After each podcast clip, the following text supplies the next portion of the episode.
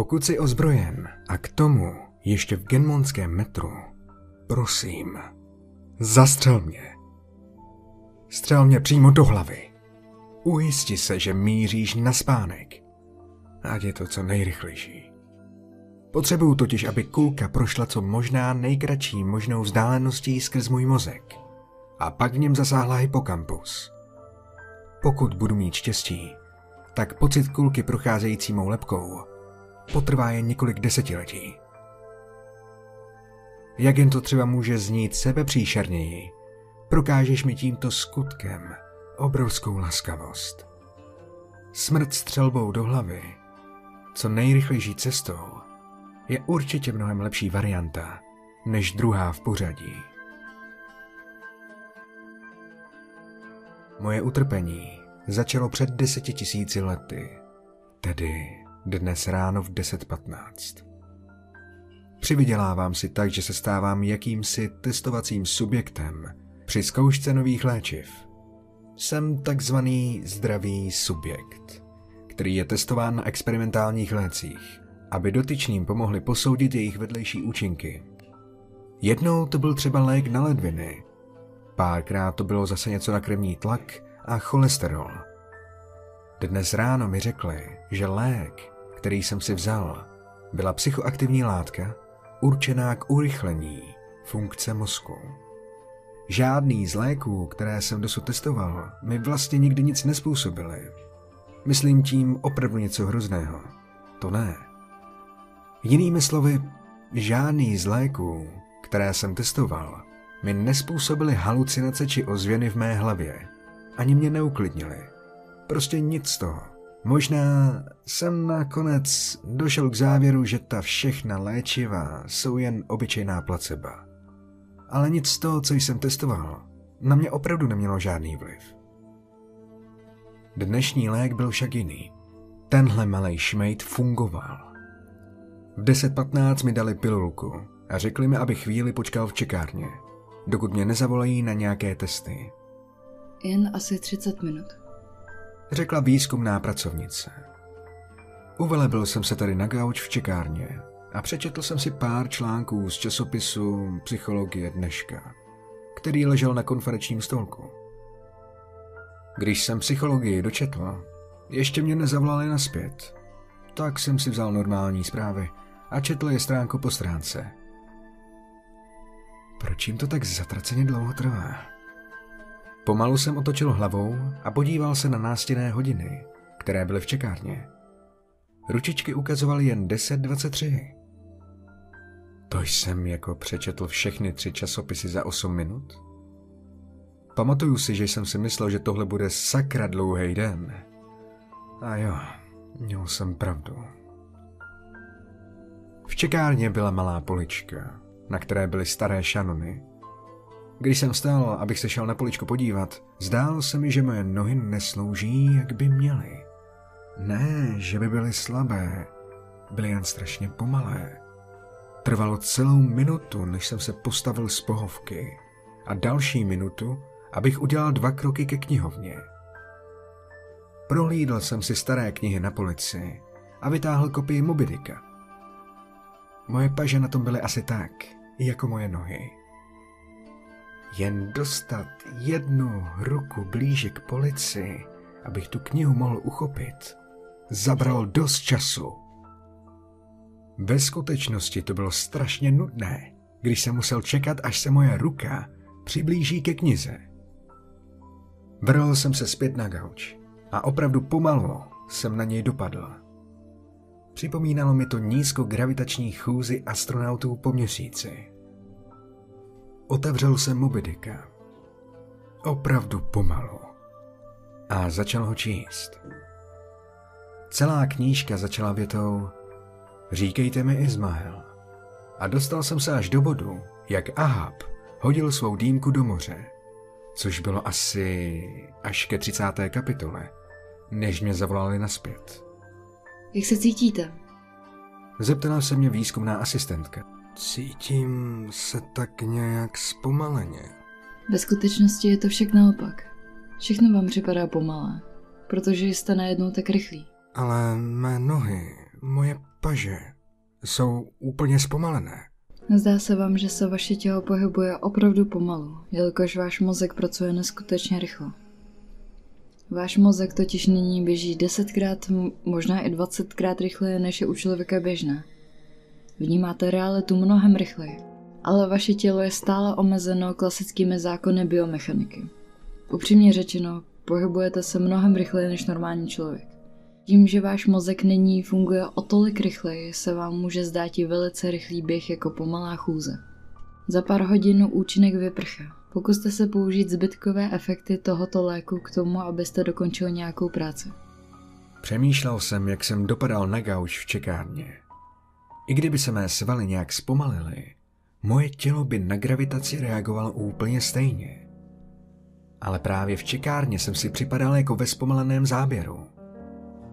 Pomalé pohyby však nedokázaly vysvětlit, proč se nyní gravitace zdála o tolik slabší.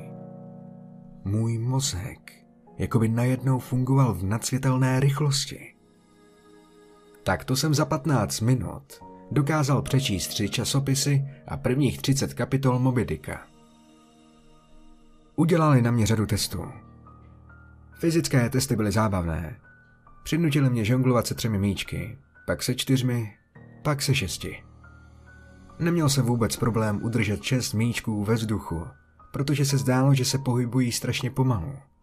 Bylo to nudné a upřímně jsem jen čekal, až se každý míček dostane do určité letové fáze, abych ho mohl chytit a hodit ho zpět do vzduchu.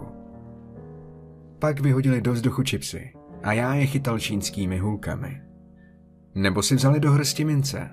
Ty pak vypustili směrem k zemi a já jsem počítal jejich celkovou hodnotu předtím, než dopadly na zem. Poznávací testy už tak zábavné nebyly, ale za to byly velmi poučné. Najděte 50 slov této více směrce. Hotovo za 3 sekundy. Vyřešte složité bludiště o velikosti plagátu. Hotovo za 2 sekundy. Podívejte se na promítanou prezentaci, kde se vám během sekundy vystřídá 10 obrázků a odpovězte na podrobné otázky o tom, co jste viděl. Měl jsem 95% z toho správně. Bylo mi řečeno, že mi na Knopfově stupnici naměřili hodnotu 250. Podle všeho se zdá, že tahle hodnota byla v nadlidském rozsahu rychlosti našeho myšlení. Potom mě poslali domů. Cesta domů byla hrozná. Byly to jen tři zastávky metra a v reálném čase by to trvalo asi jen 35 minut. Ale v mém vysokorychlostním režimu mi celá cesta připadala jako dny. Jen chůze z výzkumného střediska do výtahu mi připadala, jako by snad trvala hodinu. Vyšel jsem z ordinace a chtěl jsem, aby se mé nohy hýbaly rychleji. Ale zákony biomechaniky mě držely na úzdě. Ačkoliv můj mozek nyní pracoval neskutečně rychle, Nemohl jsem udělat nic proto, aby moje nohy šly rychleji. Obrovská nesourodost mezi mým tělem a mou myslí mi dost nesnadnila posuzování, jak a kdy zpomalit. Otočit se nebo pohnout mým tělem. V podstatě se ze mě stál obří, pomalu se hýbající retard. Neodhadl jsem svou rychlost a celkem neohrabaně jsem narazil do zdi, když jsem se snažil dosáhnout tlačítka u výtahu. Fakt, tvrdě. Náraz byl dost intenzivní. Kdyby můj mozek pracoval normální rychlostí, asi by mě bolest přemohla jen na 30 sekund. Ale v mém ultrarychlém režimu se zdálo, že tato intenzivní bolest přetrvávala půl hodinu, možná i tři čtvrtě hodiny. Jízda výtahem byla hrozná. Připadalo mi, že jsem stával čtyři, možná i pět hodin pouhou jízdou ze sedmého patra do přízemí a po celou tu dobu přitom sledoval interiér toho výtahu. Vyběhl jsem z budovy k blízké stanici metra. Musím přiznat, že tato část byla dost zábavná. I když se moje tělo pohnulo, což bylo v tomto případě opravdu strašně pomalu, tak jsem si stále mohl pečlivě zvolit, jak a kam umístit své nohy, otočit ruce a otočit celý trup. Trvalo to asi jeden nebo dva bloky, než jsem si zvykl na mozek, který nyní běžel tak 20krát rychleji oproti zbytku mého těla. Pak jsem v podstatě protancoval zbytek cesty kroucením a vyhýbáním se lidem na chodníku a uhýbáním jedoucím autům. Ve svém časovém rámci jsem jen cestupem do metra a během na nástupiště strávil hodinu. Nekonečná nuda, která trvala tak šest minut, než konečně dorazí vlak červené linky. Přestože na nástupišti metra bylo toho ke sledování mnohem více než uvnitř výtahu, bylo to stále fádní. Měl jsem ukrást tu kopii Mobilika a přečíst si ji do konce. Metro červené linky se blížilo do stanice, ale opravdu pomalu. Za normálních okolností jen krátké, nesnesitelné skučení jeho brzd byl frekvenčně posunut úplně nízko a já tedy tohle brzdění jen stěží slyšel. Nebylo to však jen brzdění metra, které bylo o tři oktávy nižší než je obvyklé. Veškerý zvuk byl zpomalen až do bodu, kdy byl téměř nerozeznatelný. Hlasy jakoby úplně zmizely. Posunuli se pod práh frekvence mého sluchu. Ve vozu metra se mi podařilo zachytit jen křik dítěte. Jeho jekot však pomalu slábl, až to skoro znělo jako zvuk velryby. Ostré zvuky, jako je třeba klakson automobilu nebo randál kamionu, který se prodírá přes výmoly, zněly za těchto okolností jako hromy, kde si v naprosté dále. Když jsem byl ve výzkumném zařízení, byla téměř veškerá verbální komunikace s kýmkoliv nemožná. Účinky léku byly stále více a více intenzivnější. Což už jsem poznal tam. V tom zasraném metru jsem doslova strávil dny. Opravdu, dny. Jen to poslouchání uřvaného děcka znělo jako velrybý píseň a brzdy metra jen slabounce hvízděly. Teď byly obyčejné hlasy frekvenčně posunuty z mého zvukového rozsahu. Avšak nezdálo se, že by to nějak ovlivňovalo pachy. Nevšiml jsem si změny vůně mého těla, zápachu brzd či vůně potu a jiných pachů, které se vynuly vozem metra. Nakonec jsem se vrátil do svého bytu. Sprintem jsem proběhl mými otevřenými dveřmi do předsíně, jenže bylo to, jako kdybych plaval proti proudu. Ulevilo se mi, že jsem konečně doma. Alespoň jsem měl co na práci. Věci, které bych tam mohl udělat. Vzal jsem si knihu, kterou jsem měl zrovna rozečtenou. Sto roků samoty. A dočetý. Přestože jsem stránky otáčel tak rychle, že jsem jich hodně roztrhal. Vypadalo to, že většinu času, který jsem trávil dočtením knih, jsem trávil pouze otáčením stránek a vůbec ne čtením. Snažil jsem se surfovat po internetu. Bože, v současné době to počítačům nemůže trvat tak dlouho, ale bylo to tak zpomalené, že mě to úplně frustrovalo. Jen obyčejné načtení nové stránky vyžadovalo hodiny a její přečtení netrvalo ani zlomek vteřiny. Sto článků na mém oblíbeném spravodajském serveru jsem přečetl asi za tři minuty. Ponořil jsem se do dvou dosud nepročtených knih a vžiku je dočetl. To byly další čtyři minuty. Rozhodl jsem se, že půjdu spát a zbývající účinky léku nějak brzo pominou. Bohužel, bez ohledu na to, která část mé mysli je zodpovědná za vnímání, část, která byla tímto lékem urychlena na hyperrychlost, není bohužel stejná část, která řídí spánkové ústrojí. Přestože jsem byl vzhůru po dobu, kterou jsem vnímal jako dny, moje fyzická část mozku si stále myslela, že je 13.25. Nebyla jednoduše připravena ke spánku. Nicméně aspoň jsem to zkusil. Šel jsem do své ložnice. Pomalý 45-minutový běh přes můj byt. A mrsknul jsem sebou do postele. Padal jsem opravdu dlouho, co vám budu povídat. Zavřel jsem oči a ležel jsem tam hodiny hodiny. Přibližně 10 minut reálného času, než jsem to vzdal. Spánek nepřicházel. Čel jsem něčemu, co se teď zdálo jako dny, nebo možná i týdny. Byl jsem vězněm v této zpomalené realitě.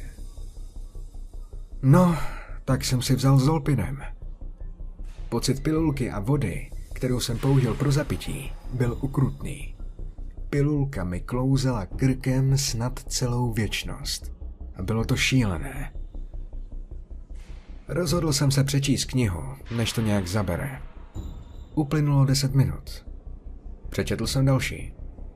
18 minut od chvíle, kdy jsem si vzal zolpidem. S pocitem znechucenosti jsem mrsknul knihou o zeď. Kniha během letu dělala různé piruety a točila se vzduchem jako listí ve větru. Po nekonečné době udeřila do zdi slabým nárazem.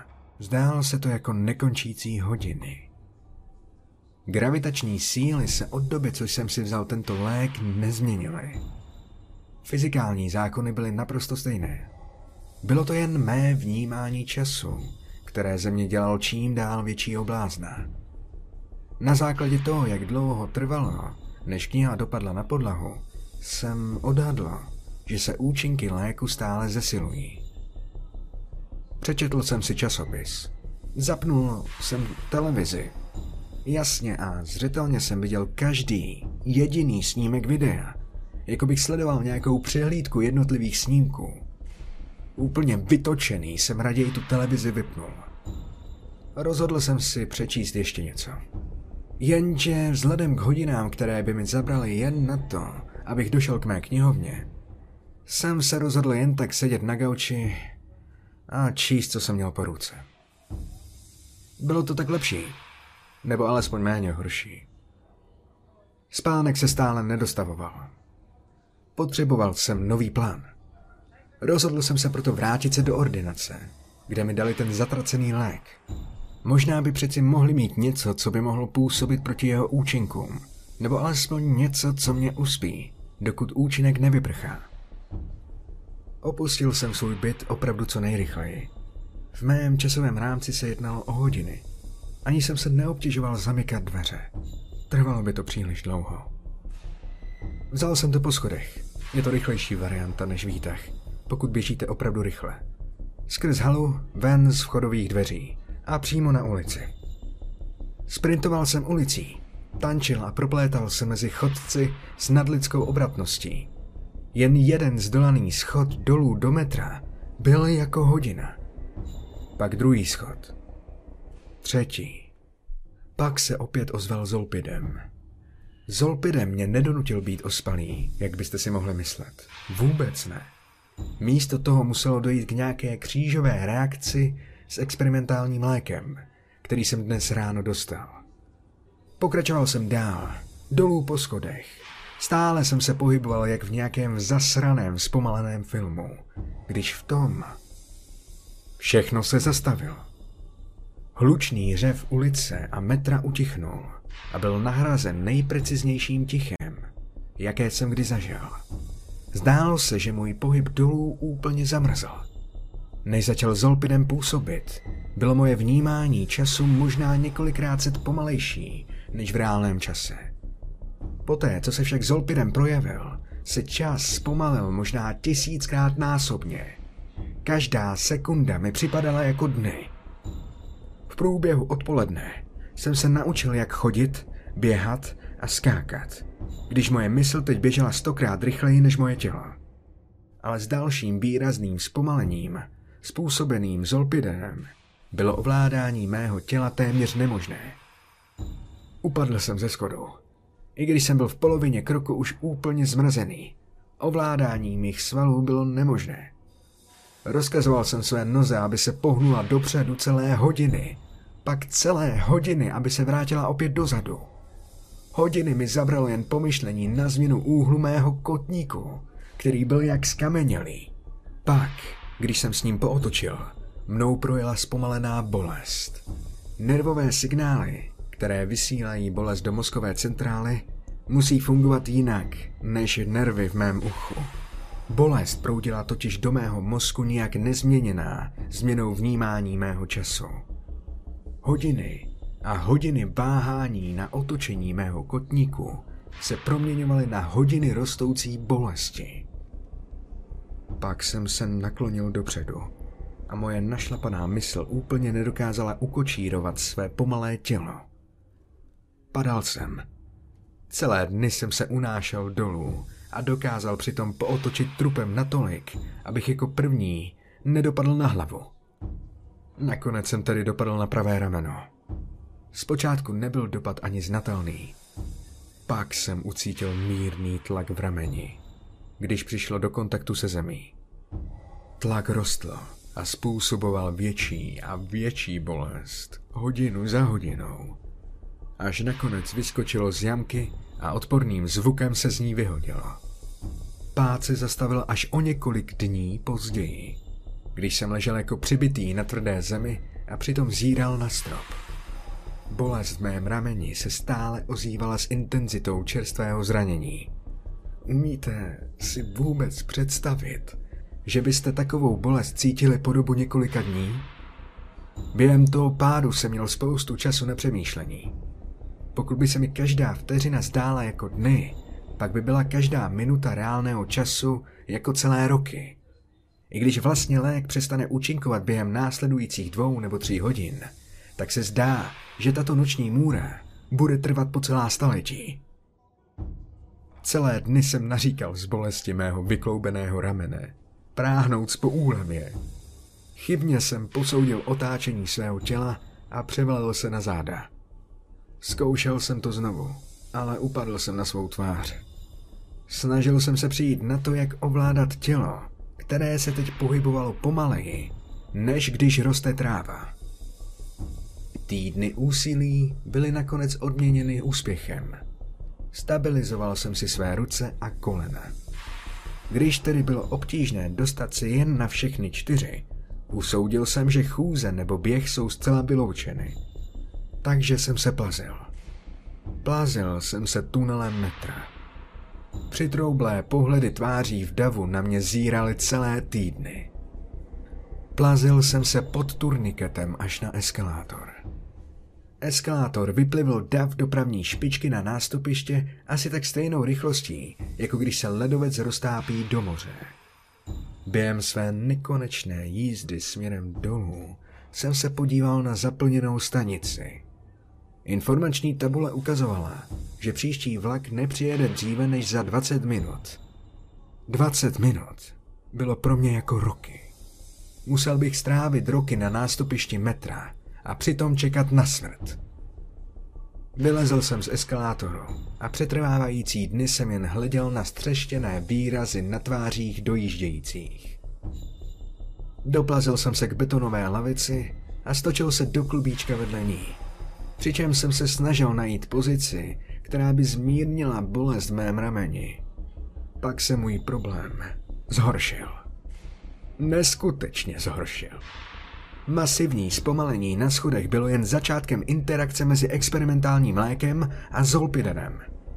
Plně mě ten účinek zasáhl, když jsem tu správnou pozici našel. Zamrkal jsem.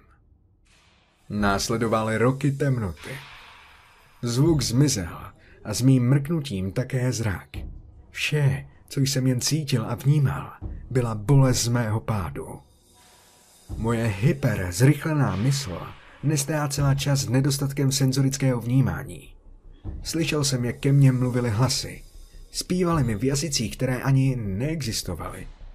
Vzpomněl jsem si na celý svůj život a představoval jsem si, že žiju další. Zapomněl jsem angličtinu. Vzpomněl jsem si na celý svůj život. Přemohlo mě naprosté zoufalství. Mluvil jsem s Bohem.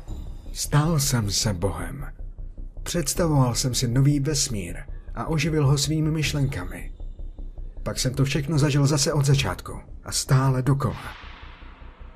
Moje oči se otevíraly pomalostí věku. Slabá záře, po celé týdny, záblesk světla, opět další týdny. Niterný pohled na nástupiště metra. Z kapsy jsem vytáhl telefon. Byla to akce, která překročila hranici desetiletí. Jak mohu vlastně vysvětlit tu nudu, kterou jsem prožíval? Bolest mém rameni není nic víc ve srovnání s tou nudou. O každé své myšlence jsem přemýšlel snad nejméně stokrát. Pohled na nohy a nástěné reklamy se nikdy nijak nemění. Nikdy. Nuda je tak intenzivní, že je téměř hmatatelná jako nějaký pevný předmět z kovu a kamene, zaklíněný do mé lepky. Nezvratný osud. Jaké mám teď možnosti? Pokud se doplazím a padnu na koleje bez toho, aby mě vlak rozdrtil, nezemřu. Po pádu z metra a půl mě zasáhne ještě větší bolest. Z největší pravděpodobností mě zachrání nějaký dobrodruh na nástupišti a já nebudu schopen jednat, až se metro konečně ukáže. Moje utrpení v tomto načrtnutém scénáři bude nekonečné. Takže tady tak čekám na metro. A až přijede, můžu pod něj skočit. Když mě konečně přejede, zažiju nepředstavitelnou bolest, kdy budu po celá staletí roztrháván na cucky, až nakonec světlo mého života vyjasne a můj mozek a tato zkušenost s ním na dobro skončí.